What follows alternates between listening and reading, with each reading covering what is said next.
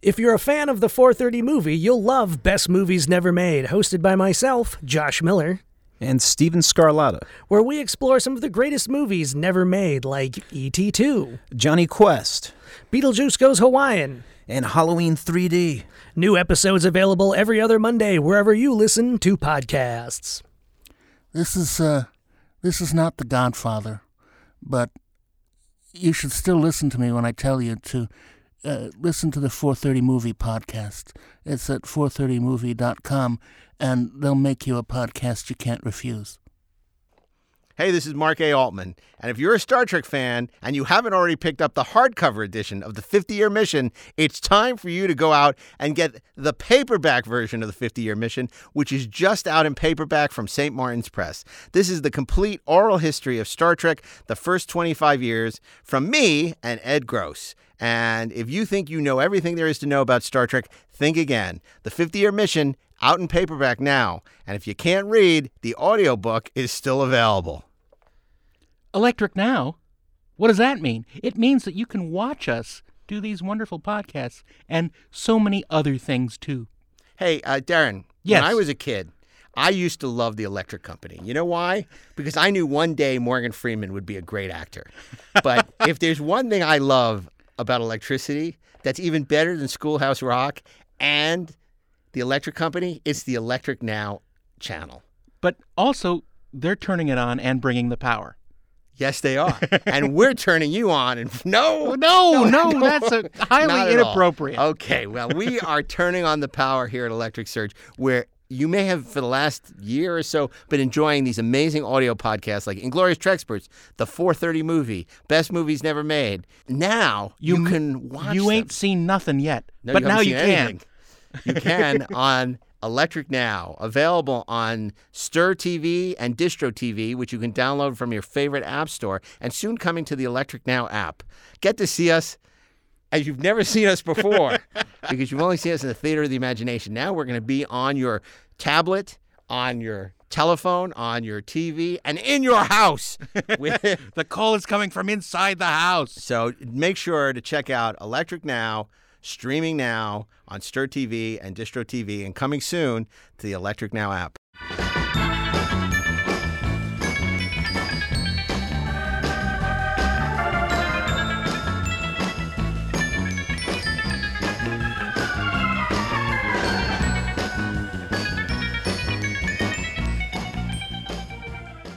Hi, this is Mark A. Altman. And this is Darren Dochterman, and we are the Glorious Inglorious Trexperts. And this is the 51 greatest episodes of Star Trek. No, it's Greatest not. moments. It's this. This is the 51 greatest Star Trek moments of all time. I think you've just Part done two. moment 12. Part two. Episode, not episode. Stop Part saying two. episodes. Don't say Part episodes. They're- Moments. Moments 27, like tears in the rain to one. 27 to one. This is it. This is this is the big finale. T- counting us down to number one. When last we left the countdown, um, 28. We, we number 28. I I just talked about stealing the Enterprise from Star Trek 3: The Search for Spock. We pick up with Ashley Miller with number 27, the 27 27th greatest Star Trek moment. Mr. Miller. Let me tell you something about outer space, Mark. Um, something about cold. the, the human adventure. It is very cold. It's just beginning. It is just beginning. And you know what else? It's not safe out here. It's wondrous, with treasures to satiate desires both subtle and gross. But it's not for the timid. No, it isn't. Moment number 27 is the end of Star Trek The Next Generation's Q Who, the introduction Oh, yes. of the Borg. That was a difficult admission. Another man would have been humiliated to say those words. Another man would have rather died than ask for help. I understand what you've done here, Q. But I think the lesson could have been learned without the loss of 18 members of my crew. If you can't take a little bloody nose, maybe you ought to go back home and crawl under your bed. It's not safe out here. It's wondrous, with treasures to satiate desires both subtle and gross. But it's not for the timid. When Captain Picard must demonstrate humility to Q and admit that humanity is not quite prepared for everything, although we will become prepared. Um, and what I love about uh, Q's speech to Picard, it isn't he isn't demeaning Picard and he isn't demeaning humanity. What he's what he's telling Picard is, you know, uh, there are things that you've taken for granted um, about uh, you know your your own power and your own mastery of the universe. And I am doing you a favor. I'm teaching you something. And it was really a moment I, I thought where Q was explicitly on our side, although he, he threw us into a horrible situation. And it, it, it was kind of the precursor of of what became of um, the next generation, I think, and also Deep Space Nine in many ways, And possibly Picard. and possibly Picard. Excellent choice. Excellent episode. We've talked about it at great length. Q Who. Um, now we go to Robert Meyer Burnett with Moment 46. Uh, 46. 26. 20. Moment 26. Moment, moment 47 by Joe Manowski. I've already touched on two two TNG two parters. I'm going to talk to. Uh, I'm going to touch on another one.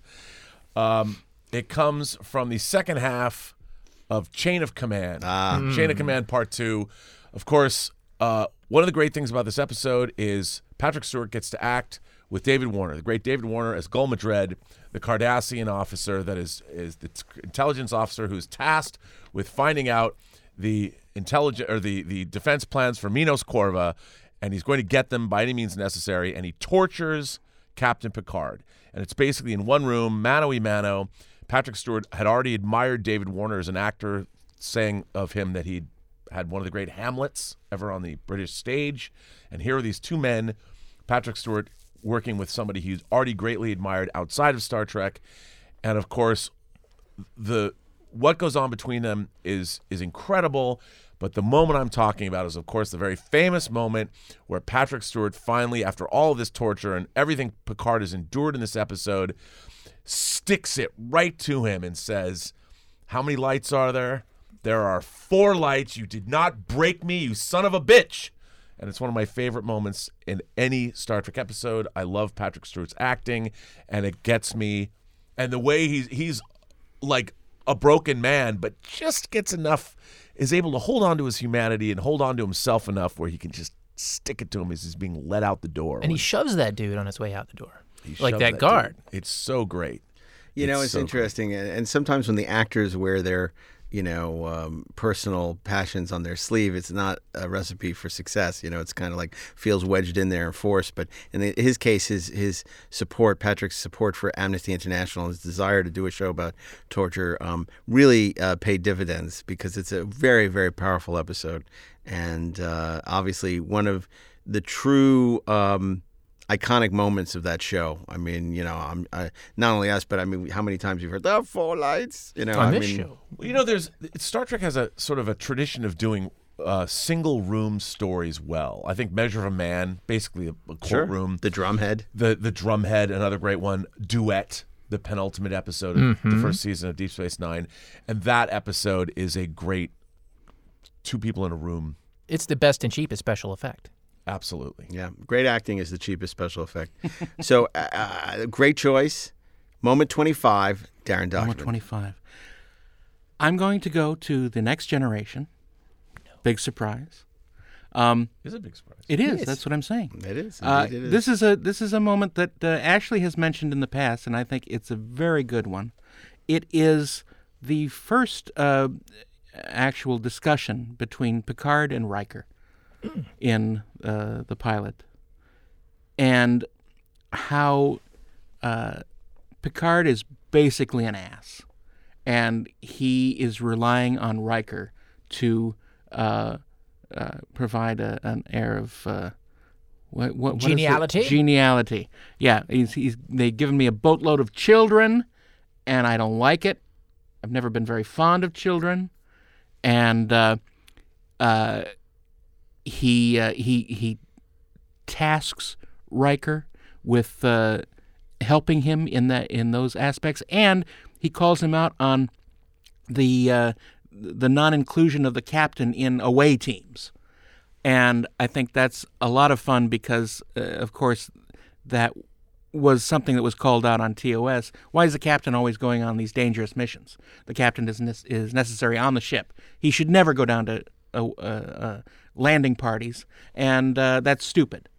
And so Roddenberry corrected it with uh, Next Generation. But I, I, I love that scene. I love that scene. Yeah, it's a great scene. It's a great scene, and you know, not from a great episode, but again, a great moment in Right. a, in a in a media middling episode.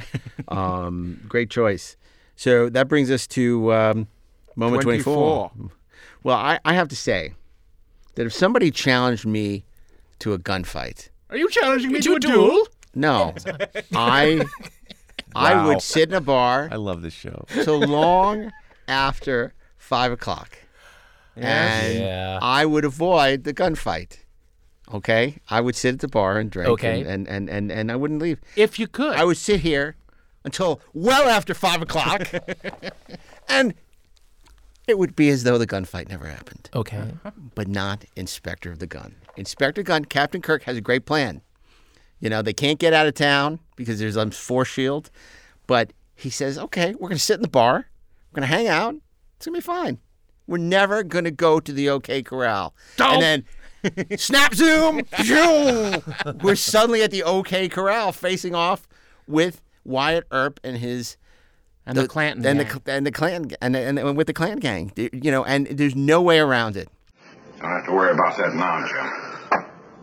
Look at the clock. Ten minutes. That's all gonna end at the OK Corral. Well, we're gonna wait right here until well after five o'clock. We're not gonna move from this spot.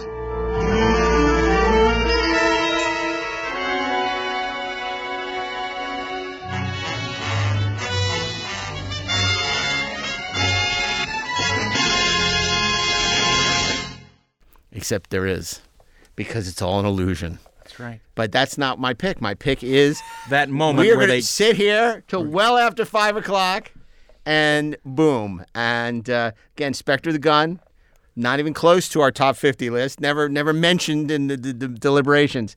But to me, one of the great Star Trek moments from Star Trek's uh, reviled third season. and plus, oh my God, they killed Chekhov. Yeah. And oh my God, they've killed Kenny and Chekhov. Yes, he indeed screamed. they have. So uh, Spectre the Gun. De- definitely says Gub. Gup, gup, gup. Gup, Spectre of the Gub. So my pick is from Spectre of the Gun, Spectre of the Gub, if you will. um, and that is episode. Uh, my pick- Moment. moment, Moment 24. moment twenty-four, which brings us to moment twenty-three. Number 23. Number twenty-three. Once again, I will um, find a thematic follow up to Mark's selection, but not a tonal follow. In fact, I, it's it's almost the opposite. Um, this is a, another Star Trek episode. This time from from Deep Space Nine. A moment from a Star Trek episode. This time from Deep Space Nine. Correcting my terminology. um, about people living in an imaginary world and Not a material world. not a material ima- world, ima- but discovering that um, that they they can't make what's in their minds real. I'm uh, speaking from the about the ending of uh, Deep Space Nine's Far Beyond the Stars. human being. Damn it. You can deny me all you want, but you cannot deny Ben Sisko exists. That future, that space station, all those people, they exist in here. In my mind, I created it. And every one of you know it. You read it. It's here. You, you, you hear what I'm telling you? You can pump a story, but you cannot destroy an idea. Don't you understand? That's ancient knowledge. You cannot destroy an idea. That future, I created it, and it's real. Don't you understand? It is real. I created it, and it's real. It's real. Oh, God. Uh, Benjamin Sisko imagines that he is an African American science fiction writer, um, you know, in a bygone uh, era where you know being an African American science fiction writer was not a thing uh, that that one did, um, and his efforts to to be creative, to create, to tell stories were just were resisted in, in every possible way. And then then the worst thing, um, discovering that of course it was all uh, in his mind and his breakdown at the end, his insistence uh, that it's real and it's real because he imagined it. It's just it's so powerful and it's just such a testament uh, to Avery Brooks and his power as an actor. Absolutely. Yes. Fantastic choice. Fantastic episode. And uh, one of Deep Space Nine's best. And it also gave uh, the actors a chance to shine out of uh, their prosthetics. Yeah. And uh, we talked about Casey Biggs in an earlier show. Um, but, you know, seeing Armin and, and uh, all of them out of makeup, great, great episode and just powerful scene with a lot, a lot of moments that could have made this list, but that, that's probably the best choice. So now that brings us to episode. God. Dang. Ep- Jessica Van Puttermaker. That brings us to Jessica Van Puttermaker. That brings us to number 21. 22. 22. 22, yes. Indeed. Room for one more, honey. brings us to 22. Robert Meyer Burnett. What is our 22nd greatest Star Trek moment? Well, I'm going to go back to the first season of TOS, the original series, to the episode Space Seed. You are an excellent tactician, Captain. You let your second in command attack while you sit and watch for weakness. You have a tendency to express ideas in military terms, Mr. Khan. This is a social occasion. It has been said that uh, social occasions are only warfare concealed. Many prefer it more honest, more open. You fled. Why? Were you afraid? I've never been afraid. But you left at the very time mankind needed courage. We offered the world order. We.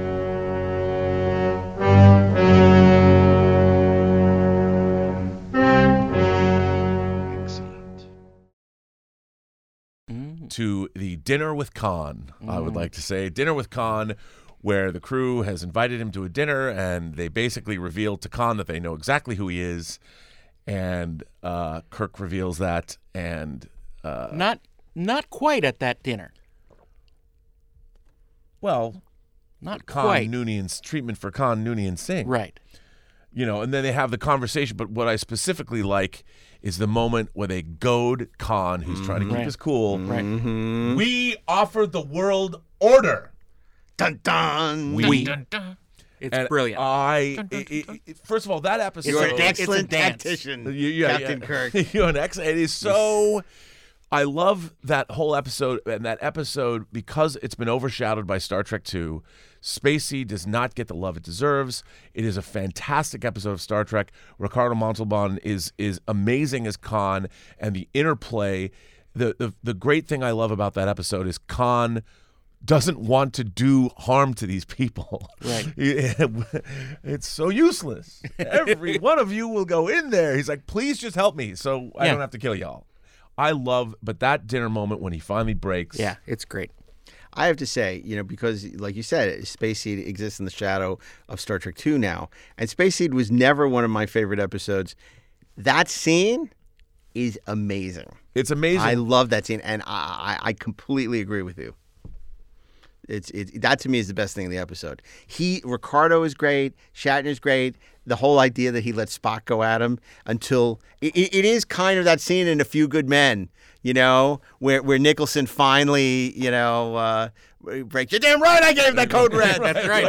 You know, There's a man I mean, out there in I a haven't way, seen I know in they have 15 a years. set, the Botany Bays, but it's really a bottle episode. Yeah. You know, you're on this, and they, they don't even really. They're in the conference room set. You know, they're having dinner in there. Then they redress it for a courtroom. And, you Yeah. know, it's it's great. It's great. A fabulous, fabulous choice. Uh, uh, moment 22 is.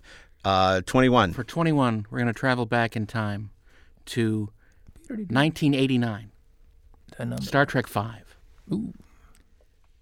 The the moments there, there's a couple moments in this scene where we see the secret pain of Spock and McCoy. and sort of it's almost a flashback. It's it's done very theatrically, and it's really beautiful. But the the moment that McCoy has to basically euthanize his father, and it's absolutely beautiful.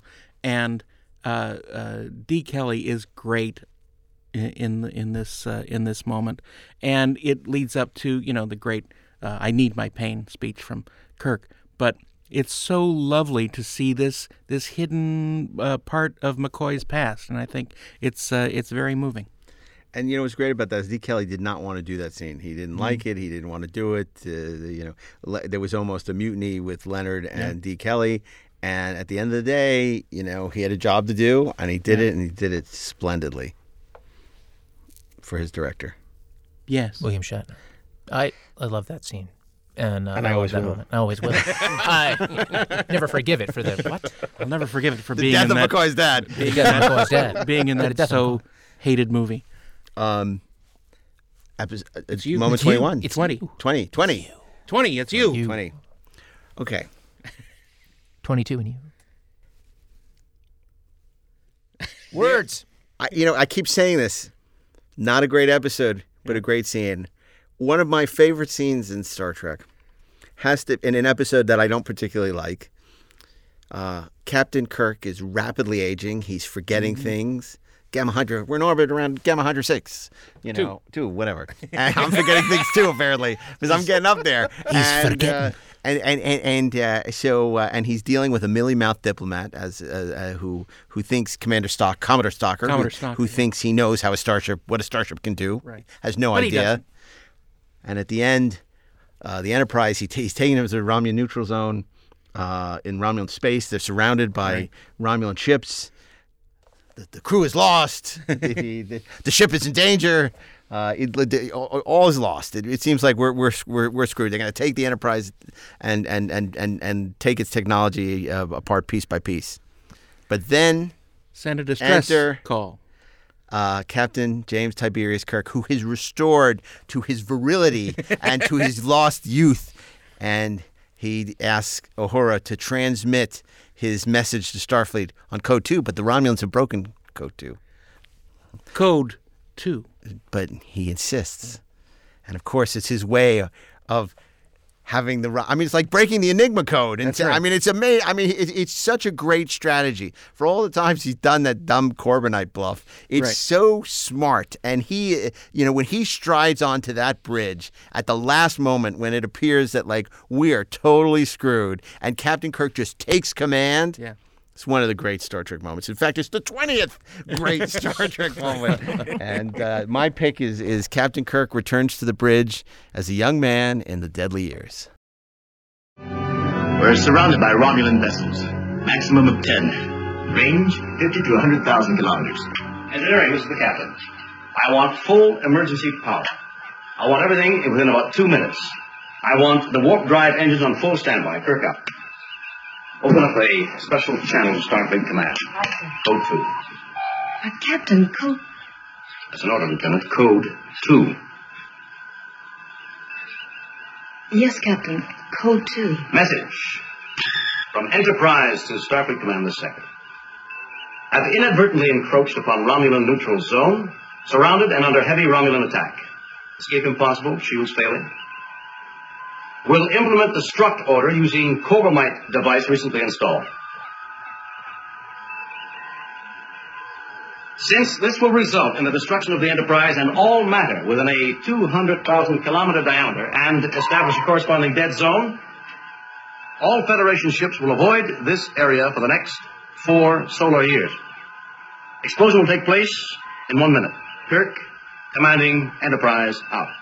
Mr. Sulu. Course 188 degrees, Mark 14. Speed, warp factor 8.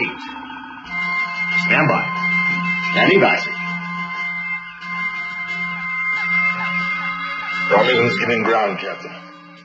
I think it's lovely. That's a good one. Why, thank you. Um, that brings us to number nineteen, Ashley Edward Miller. So, um, number 19. Here we go again. No, no, no, First of all, I uh, I feel as though I uh, you know the average age of a uh, of a no, never mind. Um, the soldier killed in Vietnam was no no no 19. Um, Oh my god. I feel as though I've cornered the market on Benjamin Sisko. It's okay. Uh, Nothing wrong with that. And this too is a moment where uh, age is confronted by youth, in a captain returns uh, whence he came uh, to the to the position that he best occupies.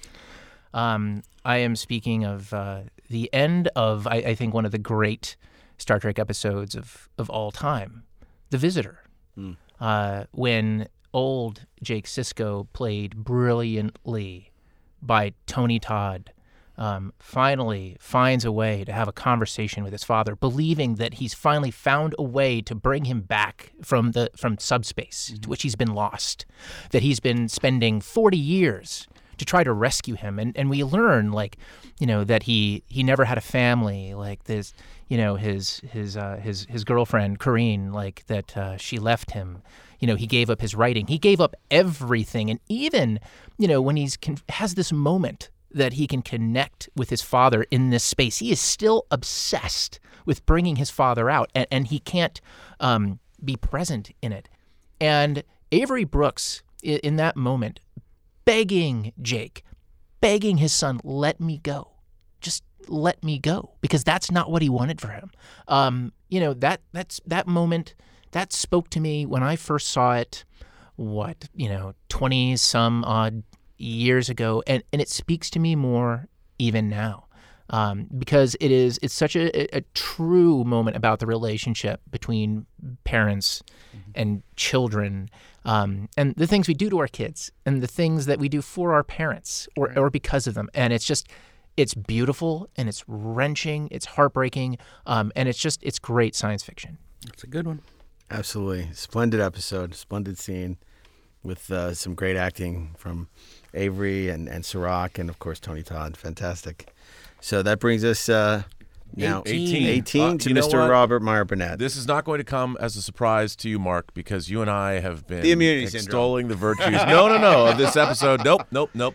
It's the third season of Star Trek: The Next Generation, and it is the ending of one of my favorite Star Trek episodes of The Next Generation. The ending of the episode "The Survivors." Yes. Mm-hmm. and it's not an episode that people. It doesn't show up in a lot of people's top ten. But you and I have talked about this episode We've for years. extolled the virtues of this episode. Extolled the virtues for a long time, and that is when the great John Anderson, who is one of the great character actors to have appeared on Star Trek: The Next Generation as Mr. Uxbridge, it is revealed that he is not a human being, but he is actually an alien creature named or called a Douwd, and you find out what really is going on in the episode, and he reveals that he has committed genocide. He's used his powers and eliminated this terrible alien race that victimized him and, uh, and the planet that he was on and killing his, his beloved wife that he'd taken in human form. And when he explains it to Picard and he says, You don't understand the scope of my crime.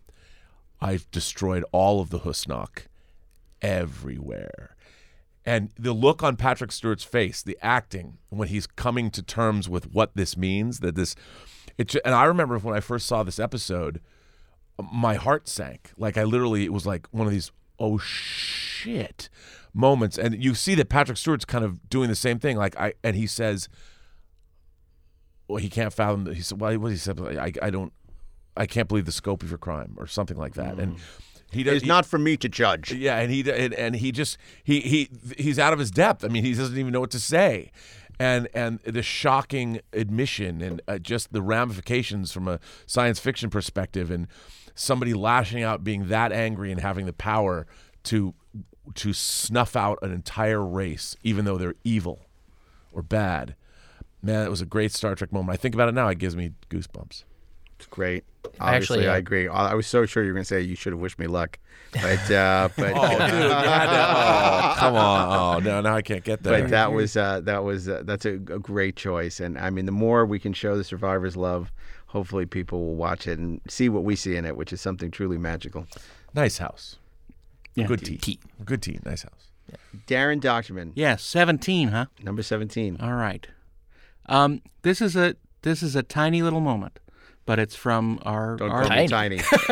no, it's our it's from our favorite Star Trek: The Motion Picture.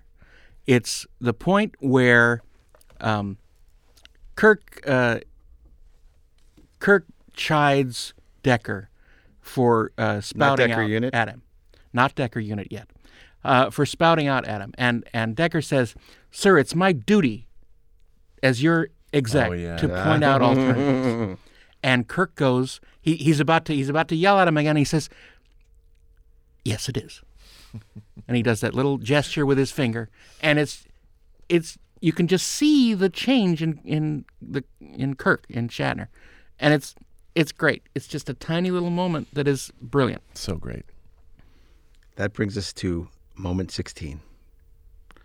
Now, I could say, and I'm tempted to say, the scene in which William Shatner confronts Eric McCormick in Mark's office and talks about Leila Kalomi and farming and fucking on Ceti Alpha 5.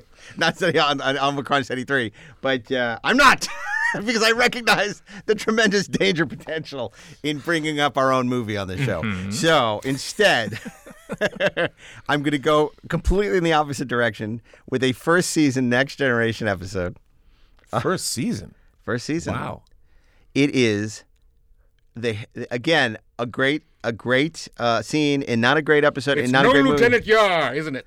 Yeah, you, you have no, No vaccine, vaccine. and no, Lieutenant Yar. No treaty. And no, lieutenant- no, it's not that. Oh, okay. It is, in fact, um, when Picard meets with the other captains in conspiracy in a cave somewhere on the distant Terra fringes of space, and it is it has the the suspense and the the biting uh, uh, paranoia of any great 70s conspiracy thriller. For a while, it's Seven Days in May, it's the Parallax View, it, it, it's the conversation. It's that good that it gives you chills. Where they- they're talking about these captains that are behaving strangely, and something's going on in Starfleet, and um, it's you know ultimately it turns into the show where the head explodes. But uh, Which I kinda at that moment, you know, we think we're watching what will ultimately become one of the great Star Trek episodes of all time. It doesn't, but that is one of the great scenes. And you know, my heart goes out to Una Karapletes and her family. Thoughts and prayers. So, uh, but it's great, and it's great because you get a sense of Starfleet. Know, there are all these ships and all these captains, and Picard is, you know, part of one big happy fleet, which is not so happy right now because there are these, you know, parasites that are taking over people's bodies. But um, it's almost as though that was a pilot for a very different Star Trek series. Yep. You know, and I would have watched that show. And and you know, Homefront and Paradise Lost sort of get back to that kind of feeling. Well, there are only five changelings in the Federation, and that's my tie for uh, for number sixteen because I feel that they are very much similar uh, in, in, in, in, in, in, what they're doing in terms of uh, you know the, the idea there are only five changelings in the Federation. Look what we've done with only five changelings on Earth, and and conspiracy also touches on that too when the captains meet. So my pick for number sixteen is a tie between the captains meeting and conspiracy, and there are only five changelings on Earth. I couldn't do two moments. Yeah. Maybe it was a tie between those two door scenes. No, no, th- thematically they're. ties. well, a door opens and a door closes. I think One that's, door opens. and- I thought you were going. I actually thought you were going with uh, wink of an eye, not wink Oh, of an eye, with that which survives. No, no, yeah, no. It's like the sound of a door opening and closing. that witch That which survived. That What did I say? Which No, no, no. survives. Oh, that no, which survives. it's it's that witch. Survives. That which survives. Yes. Are there ellipses? Or No. no, or that. That Which survives. Yeah. That which That survives. witch. Yes, She, sir. as in you As- witch. yeah, She's you a survive. But it's not spelled that way. It's No, I know. It's but that- it's, But it's more funny. fun. It's a it's a funny. It's a you It's know, funny? It's a Like, joke. haha? It's a play How on it? words. Yeah. It's like you're a clown. You amuse us. You amuse me. That's not a Star Trek moment. Oh. Okay, so that was number 16. That brings us to Ashley for number 15. Ashley, what's your 15th uh, greatest Star Trek moment? Wow. So, man, we're really down to the wire, aren't we? We're getting down to the wire. There, there are things that I'm afraid, like, God, what if they don't end up in like the top ten? Don't F be this afraid. Show. But then I'm like, but if I like, if I say them too early and they're not in the top ten Yeah. because they're in the top, then f this show. It's just, it's a, it's, it's, you know, it's it's like a balance of terror. Not chess, poker. Poker. I don't even know her. Fine. All right. I'm I'm doing the math here. It's another Deep Space Nine. Go ahead. It is. No, it's not. I- It's not. It's not going to be another Deep Space oh, Nine. the switcheroo. That's right. I can defy you. I have a will of my own. And of my own. Um, all right. so uh, I uh, I don't know. No, no, I do know. It's Oh my it's just God. it's difficult. It is it's difficult. It's difficult. It's- I try to obey. he made me do things. Uh, no. Uh, number 15 is a next generation moment from Star Trek First Contact. Uh, Captain Picard, um, having just essentially told Commander Worf to go stick it where the sun don't shine, uh, fully flips out in the captain's ready room with uh, with Lily Sloan, played by the effervescent and luminous Alfre Woodard, um, and I gives just a I, I think a truly terrific performance, a truly terrific speech, like the famous the line must be drawn here. Yeah. here and I will make them pay for what they've done. Uh, Stewart is so feral. There's so much emotion to it. Um, and what's really wonderful about it is that um, it, it, I think the scene really leverages um, Alfre Woodard's character status as an outsider to help Picard see himself in that way and who he's become so that he is capable then of going back onto the bridge and telling Worf as they're evacuating, mm-hmm. "You're the bravest man I've ever known." I mean, I, I just think it's just it's a it's a great moment, and it kind of sums up his whole relationship with the Borg. Plus, it's capped by a, a great little line. You broke your little ships. Yes, yes. that that was a great meta moment, wasn't it? Yeah. Yeah. Yep. No, no, that, that really is. Nice. Okay, that was, and now that brings us number fifteen, Ron Ron 14. Burnett. Number 15. 14. 14. Four- Are 14. Number 14, I'm going to go to, corrected. again, uh, uh, the third season of Star Trek The Next Generation. Uh, the end of an episode that kicked off many other episodes. One of my favorite Star Trek The Next Generation episodes, Sins of the Father. And is the end of the episode where Worf accepts discommendation. And the in the Great Hall, the Klingon Empire, all of his fellow Klingons turn their backs on Worf, and he has to accept a, a lie in order to preserve the Empire. And in doing so, he shows that he has more honor than the entire Klingon Empire at one moment. Okay, And here we go, Rob. I that episode. I mean, it kicks off the next. Uh, it, it, there's follow through for uh, all, the way into Deep Space Nine from that episode, and I just I love that moment. I love that episode. I I think it's it's amazing, and that that happened to one of our, our principal characters was something you hadn't seen in Star Trek up to that point. No. And, and, it, it, and it- you can't understate uh, the importance of a serialized story arc, which was so rare in Star Trek at that point. It was a different age of te- television, and yet this storyline continued for many years, and arguably never done better than it was in Sins of the Father. Unbelievable. Yeah, great, great choice, uh, Darren Dochterman, number number thirteen. Yes, number 13. I'm going to go with something that is from not a favorite episode of mine from TOS, uh, from the Cloud Minders. Um, it's Spock flirting with Droxine. Yes, yes, yes. She says, I've never met a Vulcan before. I've never met a work of art.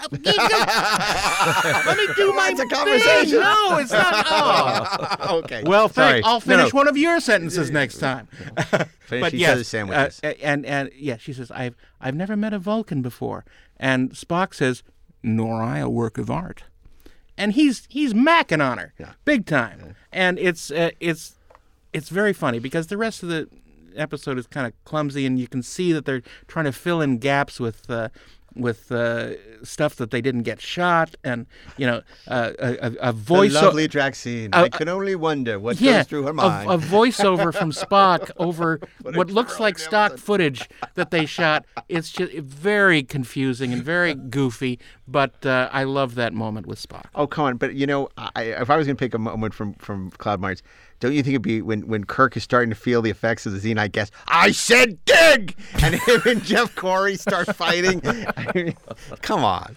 that's. But yes, How do you know that wasn't another Plus, selection? that's one of the great dresses. Uh, uh, William Murtaugh is Absolutely. one of the great dresses, Absolutely. and she is she is luminous. She's stunning. Luminous. Yes. Stunning. She's a, she's a work of art. She is a work. She is a work of art.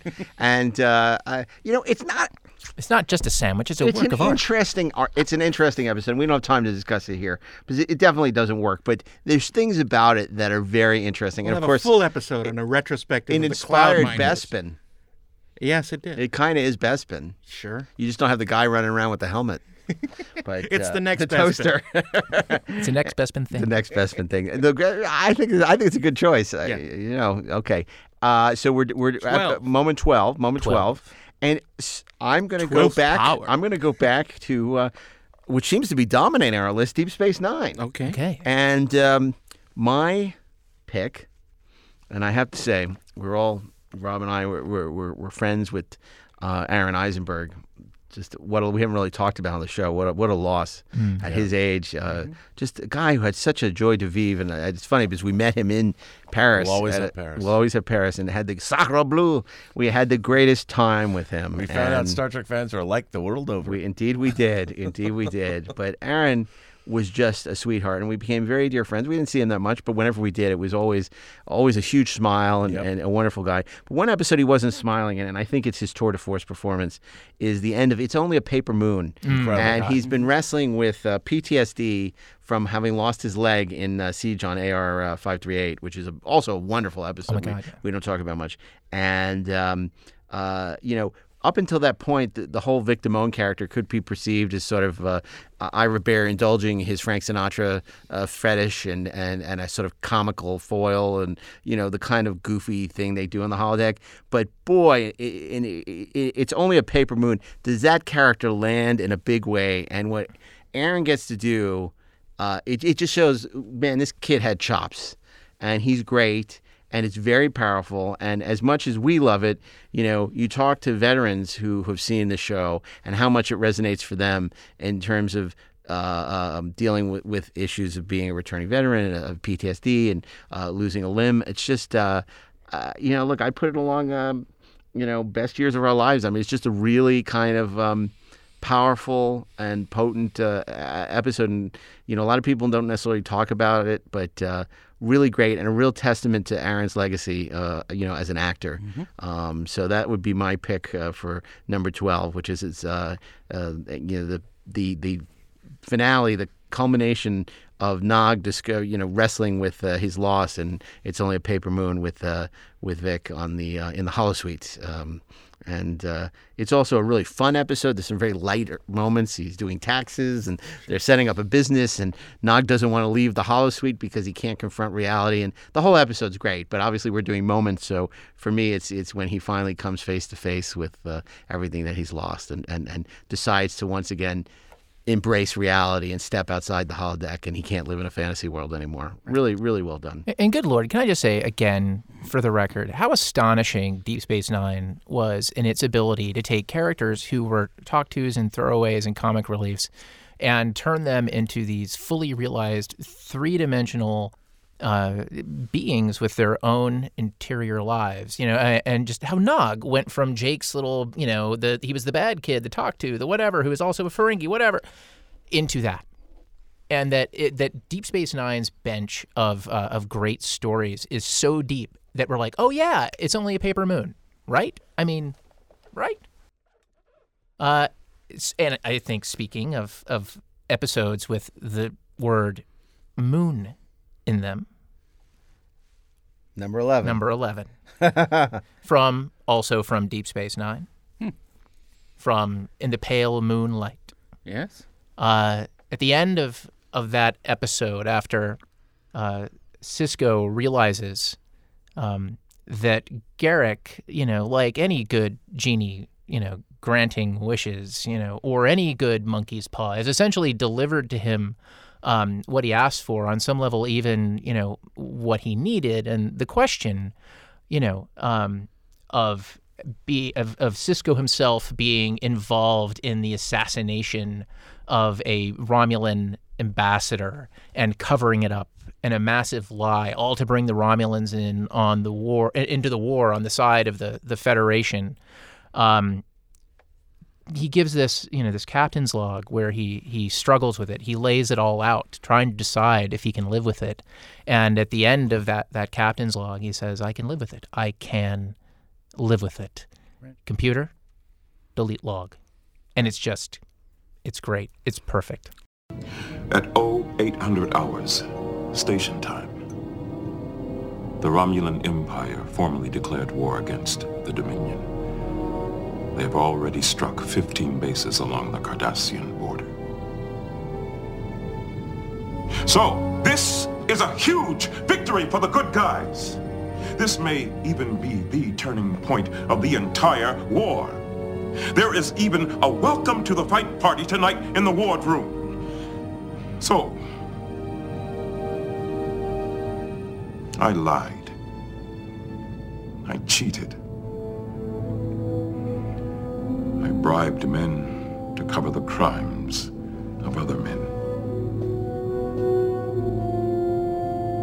I am an accessory to murder. But the most damning thing of all, I think I can live with it. And if I had to do it all over again, I would. Garak was right about one thing. A guilty conscience is a small price to pay for the safety of the Alpha Quadrant. So I will learn to live with it.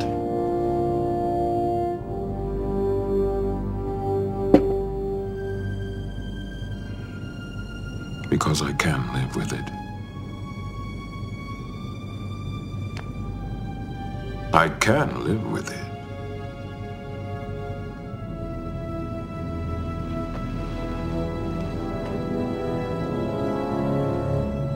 Computer,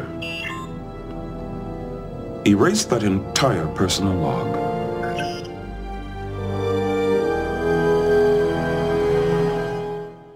One of the great episodes of Star Trek ever. One of the great scenes. Certainly a daring and uh, denouement. None of the other shows could have pulled it off. No way. And Which he's takes great. us to the final 10. The final 10. Aren't The we on final 11? He yeah, just I did just said 11.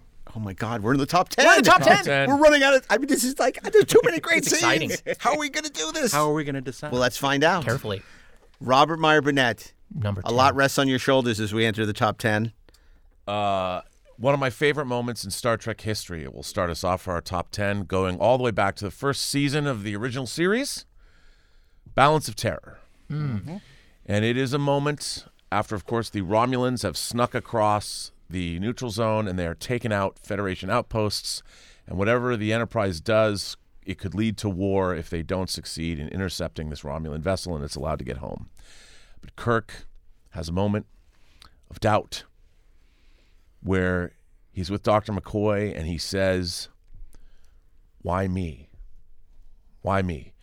He's vulnerable there, and McCoy gives a great speech where it's one of my favorite. I can't remember it off the top of my head right now, but he basically says, In the vast infinitude of the universe, uh, there's only one of each of us.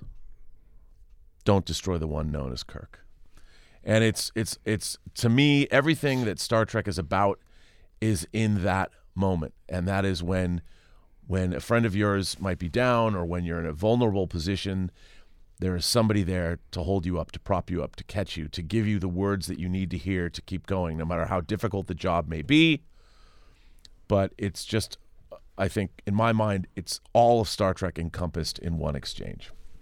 You could not one. have. Um, it's the most literate Star Trek series, no question. You know, it seems like that that, that define the original Star Trek. It's why you know whatever its failings, it endures. You know, and continues to be one of the few shows of its era that stands. You know, as a, a, a you know show that people still watching, still are invested in. It's In this fantastic. galaxy, there's a mathematical probability, you know, and he goes on from there, and it's just, it gets me every time I talk about it. I get goosebumps. Fantastic. I, I, you just talking about it gives me goosebumps. Yeah. So, uh, Darren, number nine, number nine, Number nine. Number nine. Nine? This is this is from one of my favorite episodes that uh, a lot of other people think is one of the worst episodes, but uh, I love it and I've always loved it. And one of the main reasons I've loved it was for the closing scene of the Omega Glory Wow. when Kirk basically reads the con- the beginning of the Constitution to uh, the uh, to the crowd and us, and it is so jam packed with meaning uh, and and uh, wonderfulness, and it actually taught me the Constitution. E Plebnista. Yes, the, not the not the uh, you know Schoolhouse Rock? not Schoolhouse Rock. Mm-hmm. No, I knew it before that time because of Captain Kirk and the Yangs and the Kohms.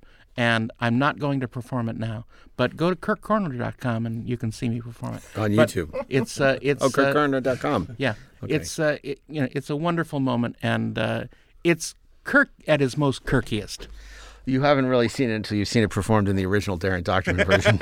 uh, really, really um, interesting choice. Um, okay, number eight. I have to say, there's no place for gods, and apparently there's no place for the end of Who Moans for Adonais on this list. I really wanted to get that in there, but it doesn't belong in the top ten. When did this You're- turn into the 4:30 movie? You're putting out you're putting out uh, moment after moment. No, no. In addition to your I- choice, I'm just saying. I'm just saying. It's it's so sad and melancholy when he stands there and we realize we have no need for false gods anymore, and he's swept up on the wind. But that's not my pick. I'll tell you what is my pick.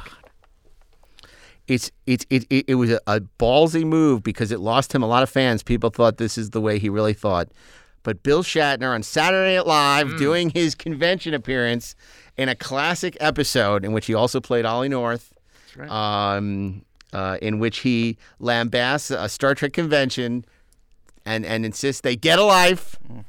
Um, and uh, they don't. And eventually, after he's met with hostility and jeers from the crowd and the convention promoter, who uh, is played by Phil Hartman, who's who's who's who's who's worried uh, about the the near riot that's going to ensue. He says, "I was just kidding. That was the evil Kirk." it's uh, it, it is a great uh, piece of Star Trek in the popular culture, and it just shows how much Star Trek has infused, you know, uh, pop culture and how Mhm. everyone knows it. That that could be the um, the opening uh, Yeah. skit on Saturday Live. Yeah. And to this day, it's probably been 25 years since that skit. People still talk about it. Get a life Right. is still a phrase that's entered the lexicon. Everyone knows what you're talking about. It's a good one. You know, before I, I answer any more questions, there's something I wanted to say. I, I, having received all your letters over the years, and, and, and I've spoken to many of you, and some of you have traveled, you know, hundreds of miles uh, to be here, I'd just like to say, get a life, will you, people?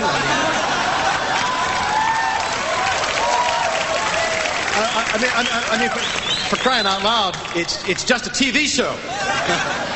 I mean, look at you. Look at the way you're dressed. You, you, you, you've turned an enjoyable little job that I did as a lark for a few uh, years into a colossal waste of time. I mean, I mean, how old are you people? What have you done with yourselves? You, you, you must be almost 30. Have you, have you ever kissed a girl? I, I didn't think so. There's a, there's a whole world out there. When I was your age, I didn't watch television. I lived. So move out of your parents' basement and, and get your own apartments and, and grow the hell up. I mean, it's just a TV show, damn it. It's just a TV show. Are, are you saying then that we should pay more attention to the movies? No, that's not what I'm saying at all. That brings us to number seven. Seven. Seven. Um, number seven.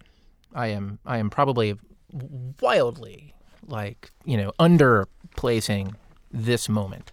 Um, but uh, I remember the first time I, I saw this. I believe it was the summer of '89, May of 1989. Uh, I w- no, damn it, time it just slips away from us. Um, Into the future. Yes, I know, right? It Day keeps on day. slipping. But uh, I- no, it was 90.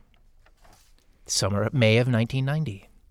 Um, and this was the year, season three of Star Trek The Next Generation, when we all realized that Star Trek The Next Generation was really good. Uh, and it was a, a worthy successor to the original series, and it had an identity of its own.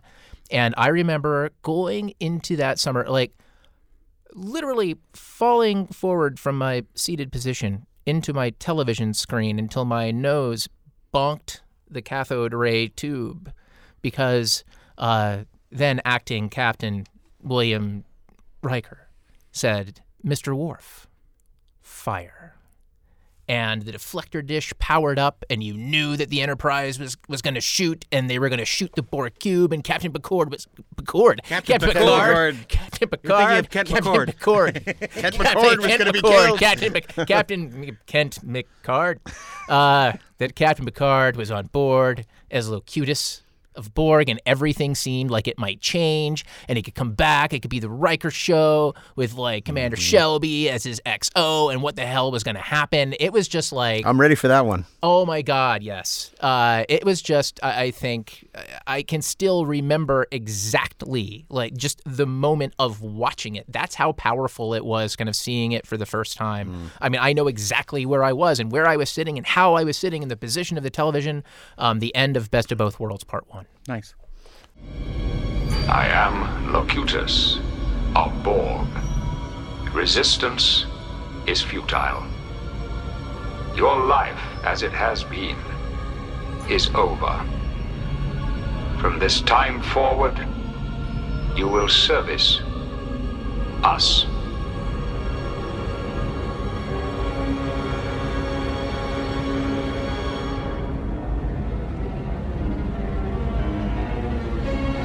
Mr. Worf.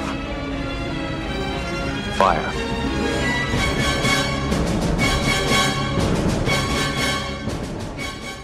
Fantastic. Great choice.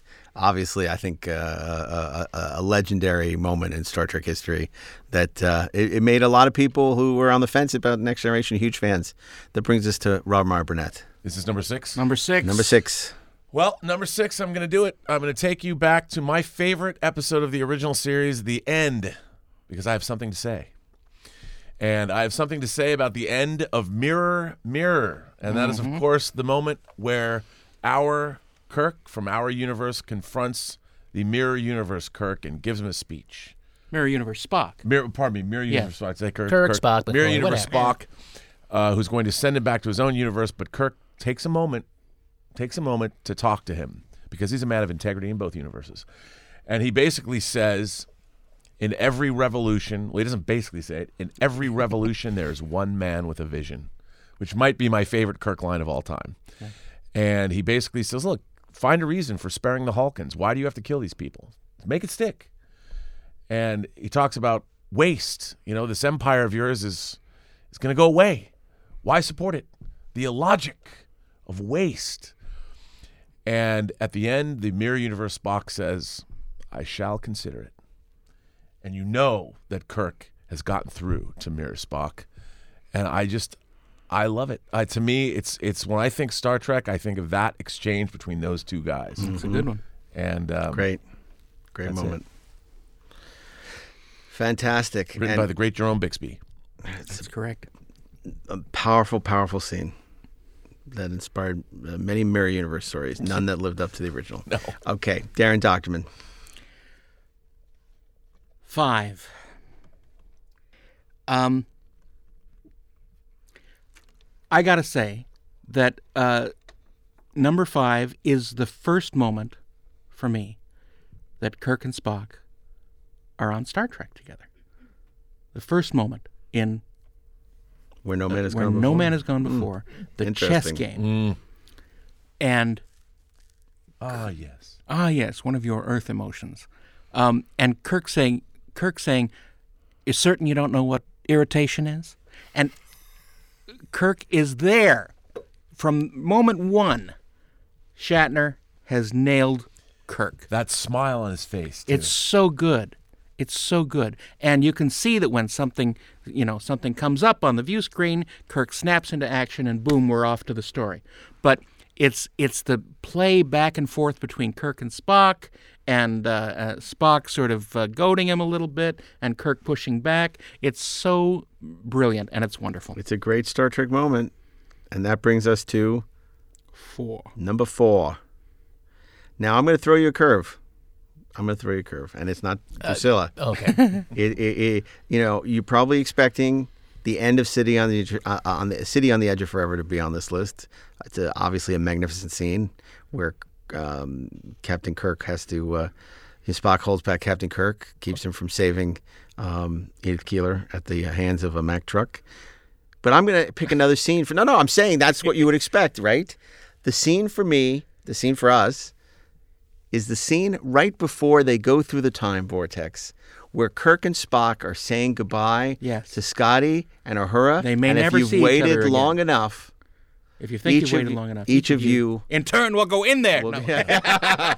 will have to make the attempt. And and and Scotty says, "Good luck, gentlemen," and Uhura says, "Happiness, Happiness at at least." least, sir. Gives me chills. It gives me chills to say it. It's great. And then they jump through the time vortex into the past. Yeah. What happened? He only left a moment ago. To me, as potent and as brilliant as the ending is, and it is, that's the scene for yeah, me that's a that's a good one. that stands out as one of the great Star Trek scenes of all time, and and and unheralded. Uh, you know, we, you, if you're doing a clip show, Yeah. you're showing Joan Collins get hit by the Right. truck. You're not showing that scene, but to me, for the Trexperts, that's the scene. I would agree. That's So- a, that's a powerful one. we're we're getting close to the end here.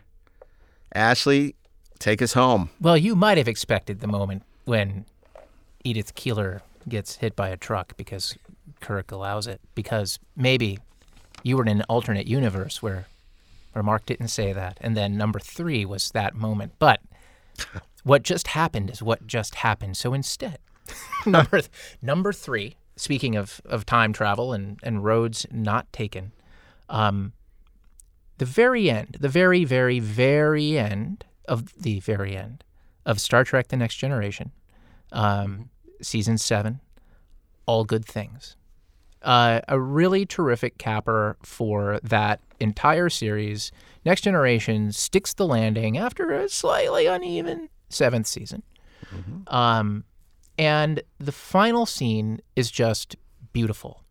Captain Picard walks into the poker game where everybody else is playing poker, and he just asks very humbly, "You know, do you do you mind if I if I sit in?" And Counselor Troi says, "You are always welcome."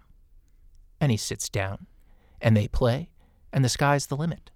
Uh, and it's just, it's a it's a perfect next generation moment. It's lovely. And that's how you end a show. And then you do El Camino. I mean, Star Trek Generations. what a great uh, coda to uh, uh, seven years of Star Trek Next Generation. You know, look, we all love uh, the original series, but uh, the the we, we love Next Generation too, and and uh, that just cements why that is such a fantastic show that is worthy of our love and uh, and and excitement and 71 or 75 episodes talking about this Fakakta stuff. So uh, fantastic choice.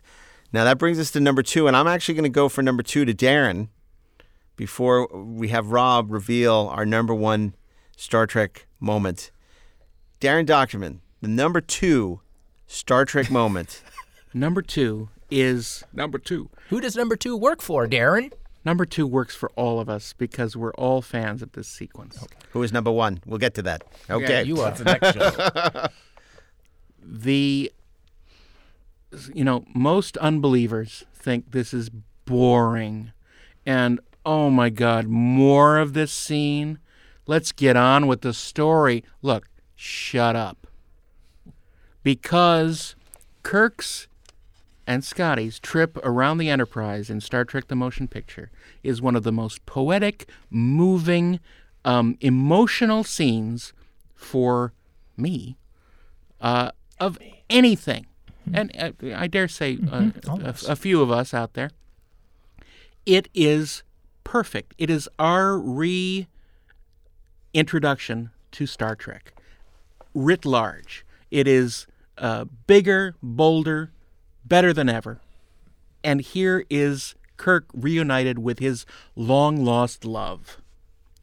And you can see it in his eyes. You can see it as Scotty is sort of glancing.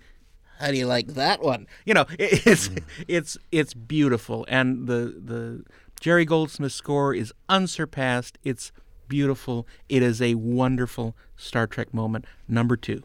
Perfect choice. Fantastic. Uh, I just it's it's uh, It, the look of ecstasy on, on Kirk's face as he sees the Enterprise for the first time after its refit is is is, is remarkable, and uh, it's only appropriate that we cap our celebration of the 40th cel- uh, anniversary of Star Trek: The Motion Picture with that as number two on our list of 51 greatest Star Trek moments. Now, before we get to number one, which Rob will reveal in just a moment, I want an honorable mention from each of you, real quick. Ashley Miller. Good lord, why'd you start with me? Um, pass. I mean, there's so many. you can't do that. Uh, there's so many. Okay, Oh, okay. I know what it is. We can um, come back. My my honorable mention is uh, at the end of yesterday's Enterprise, Mm-hmm. uh, when the Enterprise D from the alternate future is heading into the you know is is basically covering the Enterprise C's return back in time. You know, let history remember the name Enterprise. Great choice. The flames are burning. Yep, it's awesome. Picard gets Great behind the choice. He scenes. leaps. He does the whole like Dukes of Hazzard jump. That'll be the day. Day. Yeah.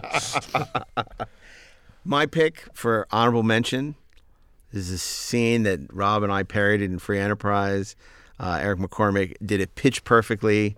Again, not a great episode, Return to Tomorrow, but one of the most well known, one of the great Shatner Kirk speeches. Um, and of course, that is risk is our business. Right. It's like, that's why we're aboard her. It's, it's, it's, he articulates. It's not Star Trek Beyond. I'm bored being in space. It's about why, why we are bored we embrace exploration. why you know humankind aspires to the stars, and why Star Trek revels.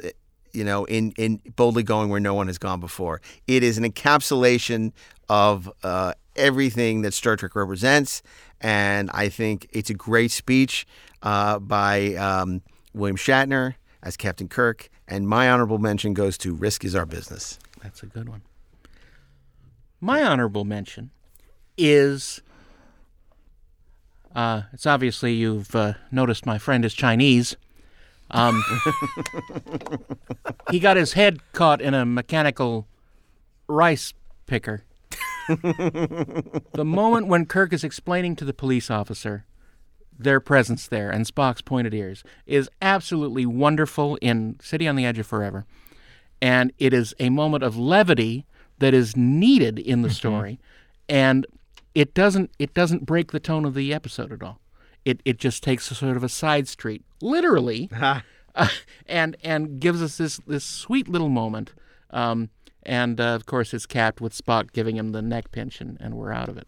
But it's it's so much fun and wonderful, and and Shatner is marvelous in it. Another example of how Star Trek effortlessly blended comedy, drama, and pathos. And that episode does it all. That brings us to number one. Oh, I don't get my. Okay, get your Oh, honorable mention. Don't grieve, Admiral. Ah, yes. It is logical. the death of Spock from Star Trek II: The Wrath of Khan. The temporary death of Spock. I- you know what though? At the time, interruption I, it, sh- it was shattering to watch Yes. that Nimoy's performance, Shatner's performance. Mm-hmm. My God, if there's anything that it's just that whole thing, uh, that whole scene, the way it's played, masterfully done. Fantastic. Great, great, great choice. That brings us to number one. The number one moment when you asked Mark, you asked, you sent out an email asking about you know moments. I was thinking about oh moments on the show. Um, but there's one moment in Star Trek that I think that we owe all of it to, and I don't understand how this happened. I've read all about it. I've I've read people's accounts of it. I've heard people talk about it my whole life, but I still don't quite understand because it's not something that happens in television history. But the moment that NBC executives or Lucille Ball or whoever uh, had having watched The Cage, the first Star Trek pilot, and deciding it was too cerebral or whatever the hell they really said, they decided at some point, which I think was probably unprecedented in television history, certainly at that point. Not point. really. We, we can talk about that Okay. afterwards. All right. Well, they decided to make a second pilot. They didn't kill Star Trek on the Vine. They didn't let it die on the Vine. They actually decided to make a second pilot.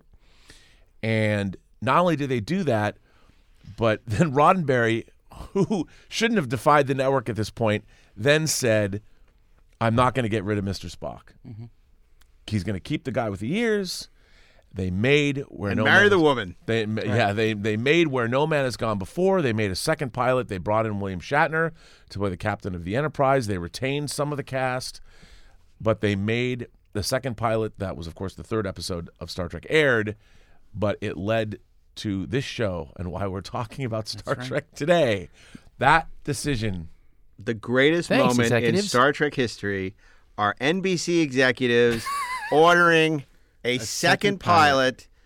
for the Star Trek series in 1965. which was not unfounded because remember, Lost in Space did a, an original pilot, and they reworked it. They reshot half of it. Oh. Gilligan's Island, the same thing. Gilligan's Island had a completely different pilot with completely different actors. Hmm. And they redid that Because too. it was too cerebral. Yes, that's right. Bingo. So it, it wasn't unprecedented. It was rare, but it Right. wasn't unprecedented like so many Star Trek And historians number zero would have you. on our countdown Yes, zero. is what does God need, with a starship? Jim, you don't ask the Almighty for his ID.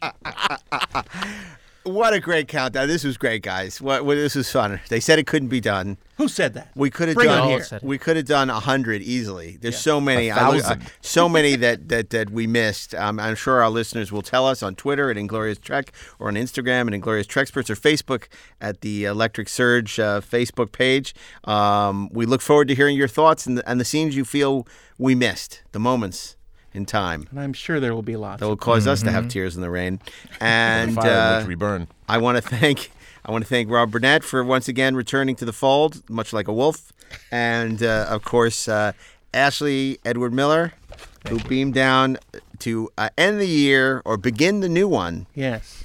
uh, with uh, some very very exciting Star Trek memories. So uh, on behalf of all of us, we want to thank you, our loyal audience who's been with us all year, full year of Inglorious Trekking. And uh, if you're a fan of this podcast, you may want to check out Electric Surge's other podcasts like 430 Movie, Rebel and the Rogue, Best Movies Never Made. And you can stream the video podcast of your favorite Electric Surge shows on Electric Now by downloading the Stirr, Xumo, or Distro TV apps on your tablet, phone, or TV. Coming soon to IMDb TV. And uh, if you've enjoyed this podcast, please rate us five stars on Apple Podcasts.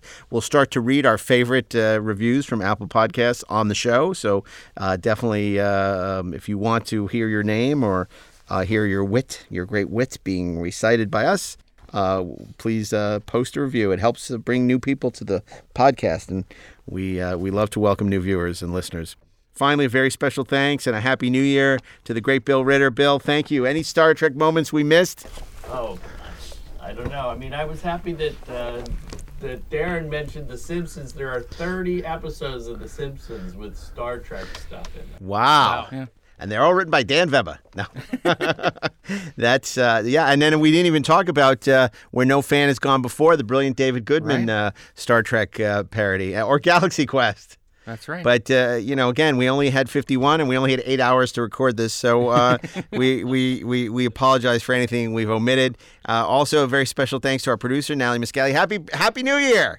Happy New Year! Happy New Year! Can you believe you've been listening to us jaw about Star Trek for a year now? That's really sad. God, I'm so sorry. I'm so we got to get her a really good Christmas present. Uh, and of Christmas course, is like six days. Oh, behind six us. days ago. That's right. and of course, uh, uh, special thanks to our own Santa Claus, uh, Dean Devlin, without whom the show would not be possible. It's been a great year. We look forward to sharing 2020 with you as we continue to talk Trek. And, And uh, C Lab 2020. We'll see you again in the future where we'll be spending the rest of our lives. Anyway, Happy New Year, everyone. And keep on trekking, ingloriously, of course. Shh. Engage.